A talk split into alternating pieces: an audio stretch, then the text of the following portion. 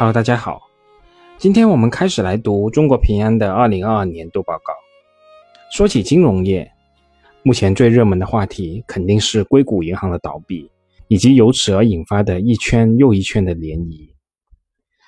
没有人想到，最擅长解救初创企业于寒冬之中的硅谷银行，竟然倒在这个春天里。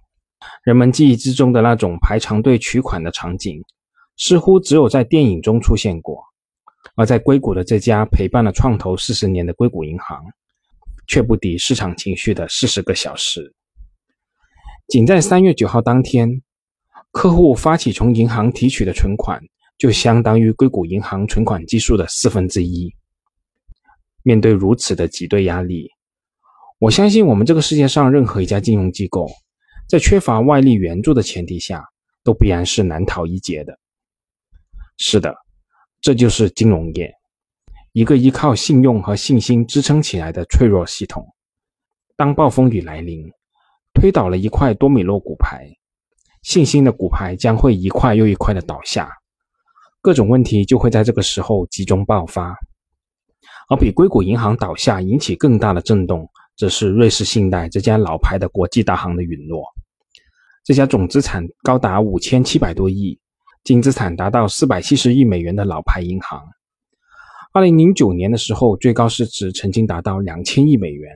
而公司的每股股价也从最高峰的五十美元每股，一路下跌到三月十七号的二点零一美元每股，跌幅超过百分之九十五。但这还不是全部。在二零二三年的三月二十号，在瑞士央行的大力救助下，瑞士信贷被瑞士的第一大银行瑞银集团以换股的方式收购，幸免破产。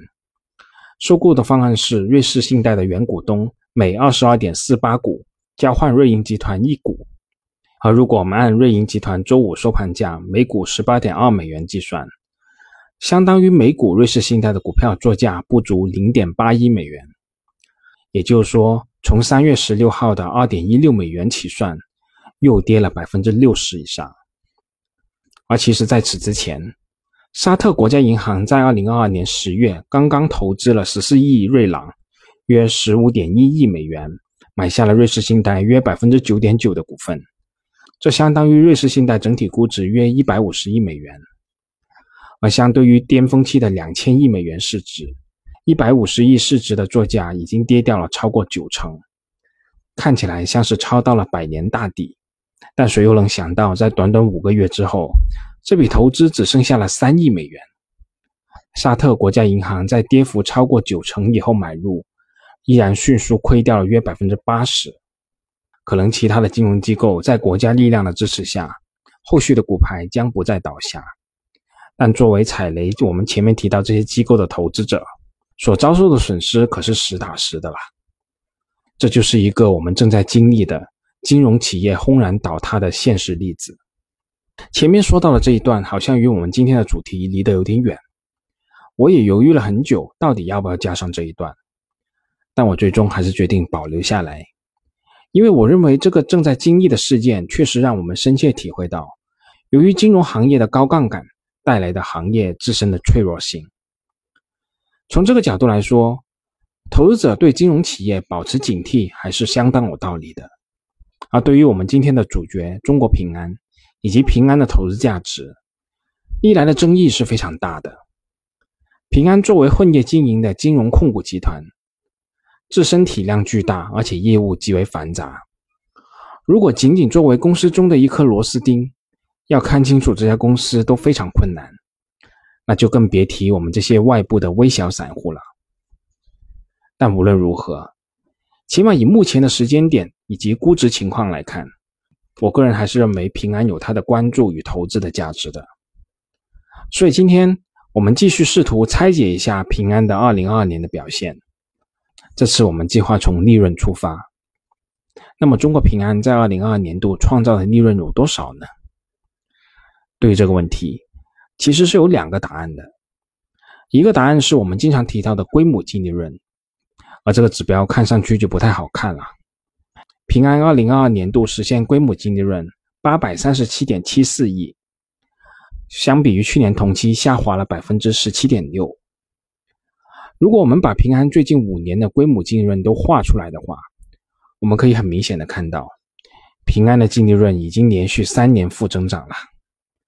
公司二零二二年的利润规模已经低于二零一八年的水平。而另一个答案则是平安在自己的年报中反复强调的规模营运利润。平安二零二二年实现规模营运利润一千四百八十三点六五亿，同比增长了百分之零点三。勉强维持了正数，这结果在如此的年景下，好像做的还算不错。那么，这个营运利润与我们前面提到的规模净利润，这两者的差异到底在什么地方呢？平安在他的年报中是这样解释的：由于寿险及健康险业务大部分业务是长期的业务，为了更好的评估经营业绩的表现，公司使用营运利润的这个指标来衡量业绩。这个指标是以财务报表的净利润为基础，剔除短期波动性较大的损益表项目。其实主要调整事项就两项，一项是短期的投资波动，也就是说把寿险及健康险业务的投资回报率锁定在百分之五。而事实上，去年平安真实的投资收益率仅为百分之二点五，这一项的影响金额就达到四百六十七点九一亿。而另一项调整，则是由于剔除折现率变动引起的保险合同负债变动的影响。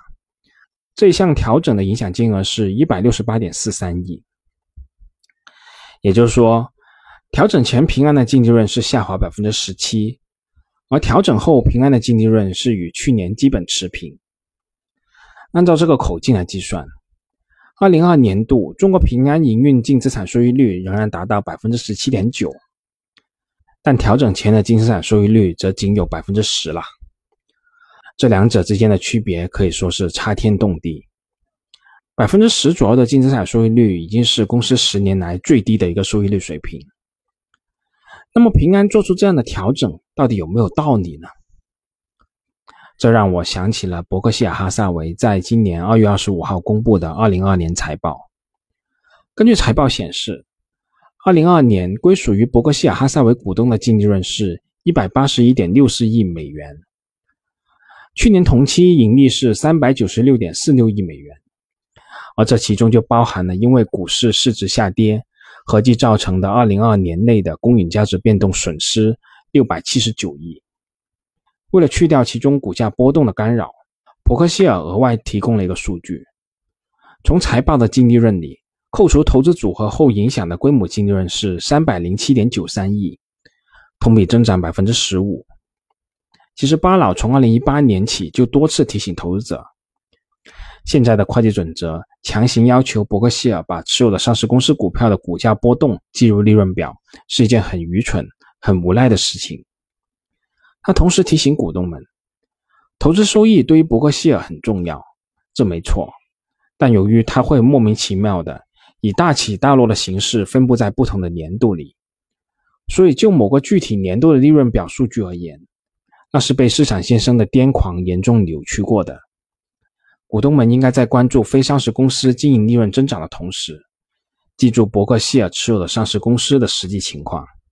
和这些公司股价表现不是一码事。二零二一年没那么好，而二零二二年也没那么糟。如果从这样一个角度来考虑，中国平安把短期波动性较大的损益表项目剔除，还是有一定道理的。但无论如何，无论是什么原因把钱亏了，那也是亏钱呐。即使这部分钱是被小偷偷去了，也是我们股东实打实的损失。所以，我们分析的时候可以剔除这些因素，但我们也应该清楚，金融企业极强的反身性和风险传染性，如果稍有不慎。这些所谓的黑天鹅事件就会导致我们损失掉多年的利润，甚至是本金。那么接下来，我们就区分业务板块来看看中国平安这一千四百八十三点六五亿的营运利润是怎么构成的。其中，平安最为传统也是最核心的寿险及健康险业务，在二零二二年实现规模营运利润一千一百一十二点三五亿，占了公司整体利润的百分之七十五。相比去年同期增长了百分之十六点四，但正如我们前面所说的，这个营运利润是剔除了短期投资波动和折现率两项变动的影响。如果不剔除这些因素的影响，平安的寿险及健康险业务2022年实现的规模净利润仅有484.88亿，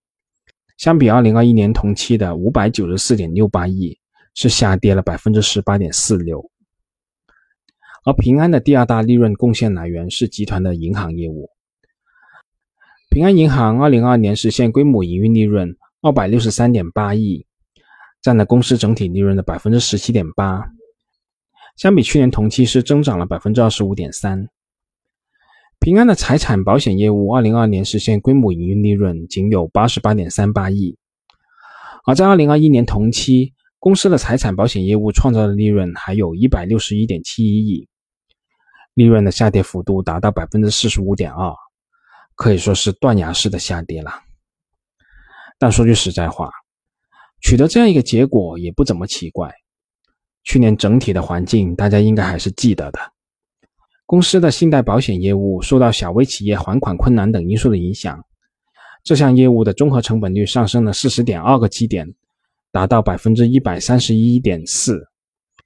导致平安的产险业务整体承保亏损了八点九个亿，综合成本率达到百分之一百点三。而需要指出的是，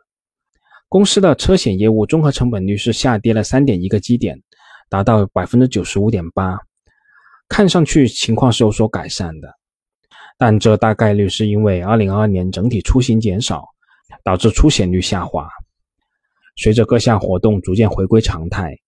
相信相关的成本率会有所回升。平安的资产管理业务，二零二二年实现规模营运利润二十二点九二亿，科技业务实现规模营运利润五十四点五八亿，分别相比于二零二一年同期下跌了百分之七十二点七和百分之二十九点一。这两项业务合计占公司整体利润仅有百分之五点二。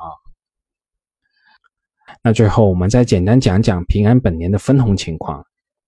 中国平安在二零二二年合计向股东派发现金股利二点四二元每股，其中二零二二年度派现一点五元每股，全年的股利金额同比增长了百分之一点七。作为投资者，中国平安最令人满意的地方就在于分红。即使在过去几年的调整期，中国平安的净利润逐年下滑，但是平安的分红金额每年还是能够维持住。按照二零二三年三月二十一号中国平安的收盘价计算，平安的股息率能够达到百分之五点二六。当然了，我也很清楚，问渠哪得清如许，唯有源头活水来。上市公司的股息根本来源是公司的盈利，中国平安只有真正走出调整期，恢复盈利的正向增长，我们投资者投资平安的长期收益才可能有所保障。所以在下一期里，我们重点关注一下平安各个业务板块到底恢复的怎么样。好了，我们这次这么多，我们下次再见吧。请作为我个人投资的记录，所谈及的投资标的不涉及任何形式的推荐，请独立思考并自担风险。